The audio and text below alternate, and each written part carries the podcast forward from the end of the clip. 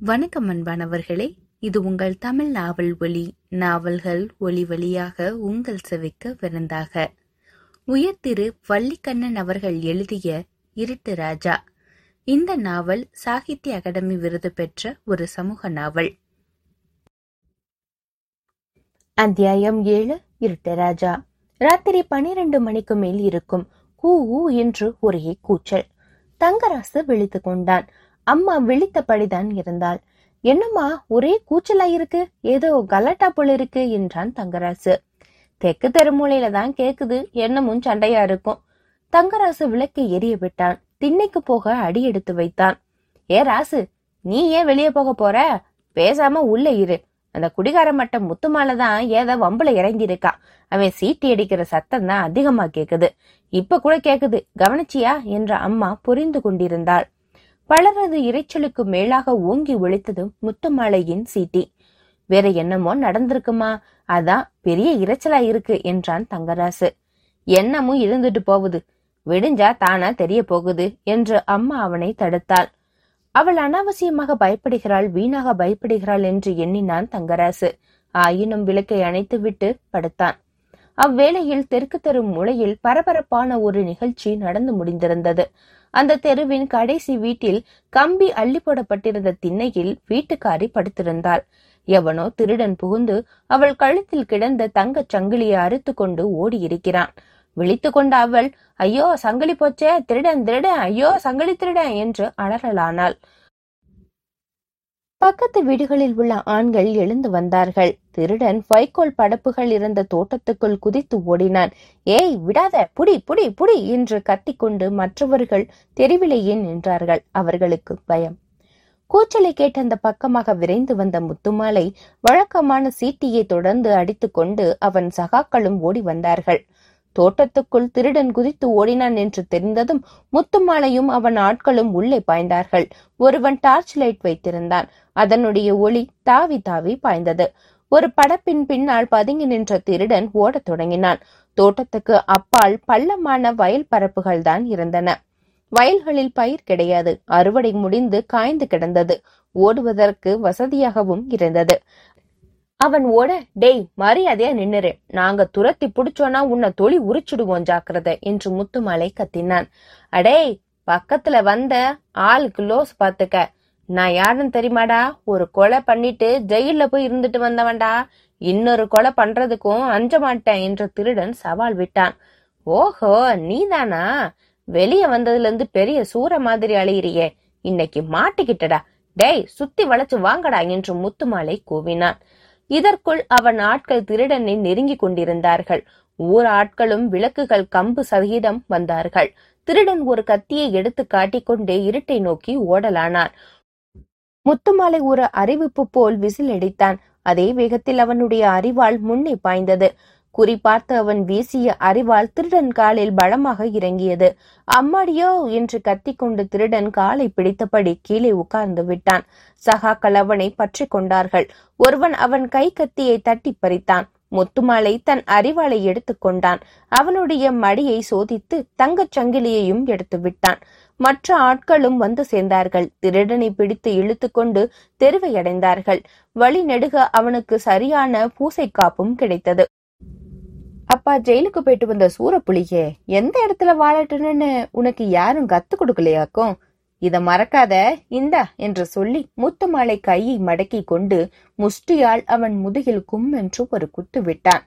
ஐயோ அம்மா நான் செத்தேனே என்று திருட்டு பயல் அப்படியே கீழே உட்கார்ந்து விட்டான். வீட்டுக்கார ஐயரும் அம்மாளும் நின்றார்கள். ஐயா இந்தாங்க உங்க நகை. திருடனை போலீஸ்ல ஒப்படைக்கிறதோ அல்லது அடிச்சு துவைக்கிறதோ உங்க இஷ்டம் என்று அவரிடம் முத்துமாலை தெரிவித்தான். நம்ம பொருள் நம்ம கைக்கு வந்துடுச்சு. அந்த பயலுக்கு அறிவால் வெட்டு பட்ட அடியும் குத்துமே இந்த ஜென்மத்துக்கு போதும்னு தோணுது. கேசு கேசுன்னு போனாலும் வீண் தொந்தரவு தான் என்று இழுத்தார் ஐயர். அதுவும் சரிதான். இந்த பயல ராத்திரிக்கு இந்த தென்னை மரத்தோட சேர்த்து கட்டி வச்சிருப்போம். பொல பொலன்னு பொழுது விடிஞ்ச நேரத்துல அவுத்து விட்டுருவா என்று ஒருவர் யோசனை சொன்னார். அவ்வாறே செயல்படுத்தவும் செய்தனர். யோ ஜெயிலுக்கு போயிட்டு வந்த சூரப்புலியே இந்த ஊர் பக்கம் இனி அடி எடுத்து வச்ச அவ்வளவுதான். அடுத்த தடவை என் அறிவா உன் காலை நோக்கி வராது. உன் கழுத்தை தான் பதம் பார்க்கும் ஞாபகம் வச்சுக்கோ என்று முத்துமாலை அறிவுறுத்தினான். பின் தன் வழியே போனான். பலர் மரத்தை சுற்றி காவல் இருந்தார்கள். அதிகாலை அவிழ்த்து விட்டு கொசுராக பல அடிகள் கொடுத்து ஊருக்கு வெளியே அவனை அனுப்பி வைத்தார்கள். அவன் நொண்டிக் கொண்டே போய் சேர்ந்தான். இந்த விவரம் மறுநாள் தங்கராசுவுக்கு தெரிய வந்ததும் அடடா நானும் வந்து பார்க்காம போனேனே என்று வருத்தப்பட்டான். அம்மன் கோயில் கொடை வந்தது. ஊர் பொது திருவிழா அது. எல்லோரும் உற்சாகமாக கலந்து கொள்வார்கள். முத்துமாலை சில வருடங்கள் வரிப்பணம் கொடுக்க மறுத்து வந்தான். அவனுடைய அம்மா இறந்த தருணத்தில் ஊரார் அவனுக்கு பாடம் கற்பித்து விட்டதிலிருந்து அவனும் ஒழுங்காக பணம் கட்டலானான்.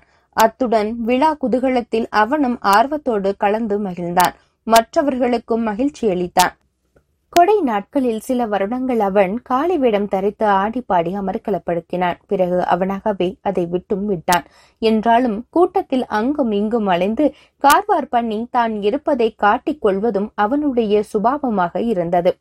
அவனும் அவனை போன்ற சிலரும் சேர்ந்து கொண்டு விழாக்களில் வியாபாரம் பண்ண வருகின்ற மிட்டாய் கடைக்காரர்கள் டீ கடை பலகார கடைக்காரர்கள் தேங்காய் பழம் விற்பனையாளர்கள் மற்றும் பலதரப்பட்ட சில்லறை வியாபாரிகள் அனைவரிடமும் காசு வசூலிப்பதை வழக்கமாக்கிக் கொண்டார்கள்.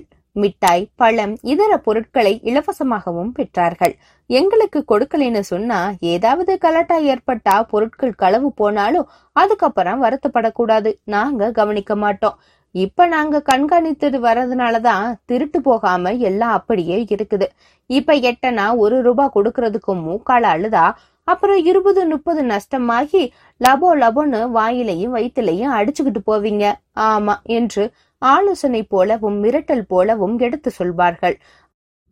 அவர்களையும் அவர்கள் பேச்சையும் போக்கையும் பார்க்கிற வியாபாரிகள் இந்த அண்ணன்களுக்கு வாய்க்கரிசி போடலைன்னா இந்த தடிமாடுகளே கலட்டா பண்ணவும் கடைகளை சூறையாடவும் ஆட்களை ஏவி விடுவாங்க போல இருக்குது. சிறு சிறு திருட்டுகளையும் நடத்தி வைப்பாங்க. இவங்க பேசுற தோரணைய பார்த்தாலே தெரியுது என்று பயந்து போய் பணமும் பொருட்களும் கொடுப்பார்கள்.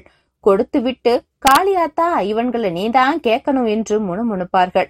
ஒரு தடவை இப்படி சாபம் கொடுப்பது போல் ஒரு கடைக்காரர் சொன்னதும் முத்துமாலை காதுகளில் விழுந்து விட்டது. கேட்டு அவன் கோபித்துக் கொள்ளவில்லை. சிரித்தான். திருவிழா கடைகள்ல நீங்க வச்சது தானே வரிசையா இருக்குது? அநியாய விலை சொல்லி ஊர்க்காரங்கள்கிட்ட நீங்க தானே கொள்ளையடிக்கிறீங்க? உங்ககிட்ட வசூல் பண்ணும்படி காளியம்மன் தான் எங்களை ஏவி இருக்கிறா. அவ எங்களை கேட்கும்போது நல்லாவே கேட்டுக்கட்டும். அப்படி கேட்கறதுக்கு முன் வந்தா முதல்ல அவ உங்களை தான் தட்டி கேப்பா என்று நக்கல் அடித்து விட்டு அங்கிருந்து நகர்ந்தான். இந்த வருஷம் கொடை கோலாகலமாக நடந்து கொண்டிருந்தது. அம்மன் சப்பரம் எழுந்தாவதற்கு இரவில் வெகு நேரம் பிடிக்கும். அதுவரை ஜனங்கள் விழித்திருப்பதற்காகவும் மற்றும் திருவிழா கோலம் காட்டுவதற்காகவும் ஸ்பெஷல் நாதஸ்வரம் நையாண்டி மேளம் கரகாட்டம் என்றெல்லாம் ஏற்பாடு செய்வது வழக்கமாக இருந்தது. வெள்ளுப்பாட்டும் நடைபெறும். கரகம் ஆடுவதற்கு இரண்டு பெண்கள் வந்திருந்தார்கள். கூட்டம் அவர்களை சுற்றிலும் வட்டமிட்டு கொண்டிருந்தது. ஆடு ஆடு என்று ஓயாது கூச்சலிட்டு அவர்களை ஆடும்படி தூண்டிக் கொண்டே இருந்தார்கள். தெரு தெருவாக போய் முக்கிற்கு முக்கி நின்று வெகுவாக ஆடி களைத்து போனார்கள் அவர்கள். இருப்பினும் ஒரு சிலர் ஏய் ஏன் நிக்கிற? பணம் வாங்கிட்டல? Note NOTA வாங்கினல? ஆடுங்கடி என்று உத்தரவிட்டு அந்த பெண்களை கிண்டல் பண்ணி கொண்டிருந்தார்கள். களைத்து சோர்ந்து போன அப்பெண்கள் கையெடுத்து கும்பிட்டார்கள். ஐயா சாமி நாங்க ஆட மாட்டோம்னு சொல்லல. இதுவரை ஆடி ஆடி ஒரே களைப்பா இருக்குது. கிருகிருன்னு வருது. ஒரு ஒரு மணி நேரம் ரெஸ்ட் எடுத்துட்டு அப்புறமா நாங்க ஆடுறோம் என்று பணிவாக சொன்னார்கள். அவர்களது குரல் அழுவது போல்தான் இருந்தது. எம்மாடி ரெஸ்டாம்ல ரெஸ்ட் இவளுகளுக்கு ரெஸ்ட் வேறையா? அதுவும் ஒரு மணி நேரம்ல வேணுமா? என்று ரகலைக்கார வாலிபர்கள் கேலி பேசினார்கள். அந்த பக்கமாக வந்த முத்துமாலை ஆட்டக்காரிகள் கெஞ்சியதையும் வாலிப பையன்களின் பேச்சையும் கேட்டான். முன்னே வந்து ஐயா தம்பிமார்களா? நீங்க ஒரே அடியா ஆட்டத்தை ரசிச்சு போடாதீங்க. வில்லுப்பாட்டு நாதஸ்வரம் இதுகளையும் ரசிக்க போங்களேன் அந்த பொண்ணுங்க சொல்றது கொஞ்சம் நியாயமா தானே இருக்கு? அவங்களும் மனுஷ பிறப்பு தானே? மிஷின் இல்லையே. ஓய்வு தேவைன்னு கேக்குறதுல என்ன தப்பு? கொஞ்ச நேரம் ரெஸ்ட் எடுத்துட்டு அப்பால ஆடுவாங்க. அவங்க ரெண்டு பேரும் சாப்பிட்டாங்களோ இல்லையோ? பாவம் என்று கூறினான் பெண்கள் அவனை பார்த்து வணங்கினார்கள். சரி முதல்ல டீ குடிங்க. அப்புறமா உங்களுக்கு எங்க சாப்பாடுக்கு ஏற்பாடு பண்ணிருக்கோ அங்க போய் சாப்பிடுங்க என்றான். அவனை டீ வாங்கியும் கொடுத்தான். நன்றி அண்ணாச்சி என்று கூறி கும்பிட்டார்கள் அவர்கள். அவன் தலையை ஆட்டிக்கொண்டே நகர்ந்தான். அவனை தேடி சில பேர் வந்தார்கள். முத்துமால இங்கேயா இருக்க? உன்னை எங்கெல்லாம் தேடினோ? என்றார்கள். ஏன் என்ன விஷயம்? என்று கேட்டு சாவகாசமாக ஒரு பீடியை எடுத்து பற்ற வைத்து கொண்டான் அவன். இந்த நாதசுரக்காரன் ரொம்ப பரப்பா பேசுறான். அகம்பாவம் பிடிச்சு அழகிதான். சரியான மண்டக்கணம். ஆளை பார்த்தாலே தெரியல. பெரிய நாதசுர சக்கரவர்த்தியின் நினப்பு அவனுக்கு. அதனால தான் எடுத்தெறிஞ்சு பேசுதான். பல பழக்கிற பட்டை மேல போட்டுக்கிட்டா காதல வெள்ளை கடுக்கணும் கையில செயினும் போட்டுக்கிட்டா நாதசுரத்துல தானே விலைக்கு வாங்கின ஒரு மெடலையும் தொங்க விட்டுக்கிட்டா பெரிய சங்கீத வித்துவான் ஆயிடுவானா அவன். இவ்வாறு ஆளாளுக்கு ஒன்று சொன்னார்கள். அமைதியா சொல்லுங்கடே. என்ன நடந்தது? நாதசுரக்காரன் என்னமோ பேசிவிட்டான்னு புரியுது. என்ன சொன்னான் அவன்? அவங்கிட்ட யாரு என்ன கேட்டா என்று நிதானமாக கேட்டான் முத்துமாலை அவர்கள் சலசலத்ததில் இருந்து அவன் இதை புரிந்து கொள்ள முடிந்தது. அந்த நாதஸ்வரக்காரன் மேல்மினிக்கு ஆசாமியா வெறும் காட்சி பொம்மை மாதிரி எத்திக்கிட்டு அலைகிறான். பேருக்கு குழல கையில வச்சுக்கிட்டு ஒய்யாரமா பாக்குறான்.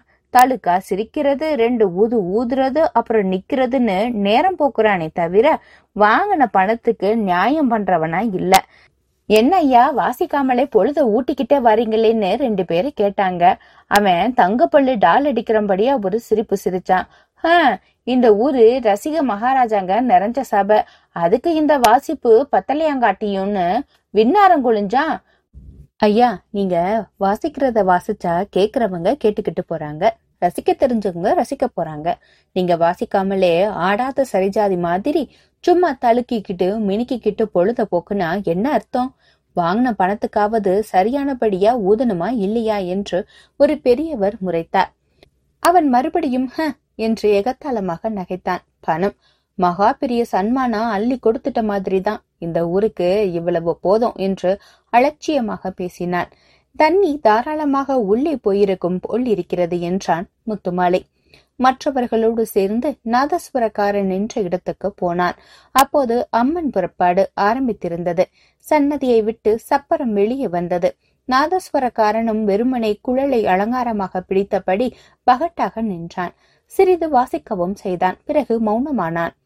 சப்பரம் முக்கியமான இடத்துக்கு வந்து நின்றது. நாதஸ்வரம் நாதஸ்வரம் என்று குரல்கள் எழுந்தன. எப்ப வாசிக்கணும்னு எனக்கு தெரியும் என்றான் நாதசுவரக்காரன். பிறகு சிறிது வாசிக்கவும் செய்தான். தனது வாசிப்பில் தானே பெருமை கொண்டவனாய் சுற்றும் முற்றும் பார்த்தான். அவனுக்கு திருப்தி ஏற்படவில்லை. நாதஸ்வரன் நாதஸ்வரன்னு கத்த தெரியுதே தவிர வாசிப்ப ரசிக்கிறவங்க யாரோ இங்க இருக்கிறது போலவே தெரியலையே என்று பக்கவாத்தியக்காரனிடம் சொன்னான். ரசிக மகாஜனங்க நிறைஞ்ச சபையில மட்டும்தான் வாசிப்பேன். இப்படி திருவிழாக்கெல்லாம் ஊத வரமாட்டேன். அது நம்ம கொள்கைன்னு முதல்லயே சொல்லி இருக்க வேண்டியதுதானே? எதுக்காக இவ்வளவு ரேட்டுன்னு பணம் பேசி அட்வான்ஸும் வாங்கினீரு? அப்படி பேசி வந்துட்டீர் இல்லையா? அப்போ ஒழுங்கா வாசிக்க வேண்டியதானே அதுதான் உம கடமை. அதை விட்டுவிட்டு எக்குவாளித்தனம் பண்றதும் இடக்கு மடக்கா பேசுறதும் பல்ல இழிக்கிறதுன்னு வந்தா நாங்களும் எங்க குணத்தை காட்டவும் துணிவோம் என்று கணீர் குரலாக முத்துமாலை அறிவித்தான். கூட்டம் விலகி அவனுக்கு வழி விட்டது அவனையும் அவன் கூட வந்து நின்றவர்களையும் நாதஸ்வரக்காரன் பார்த்தான். நீங்க யாரோ? என்றான். இந்த நாவலை பற்றிய உங்களுடைய கருத்துக்களை மறைக்காம கமெண்ட்ல பதிவிடுங்க.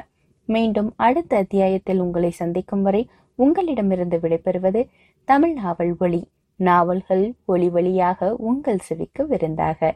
நன்றி வணக்கம்.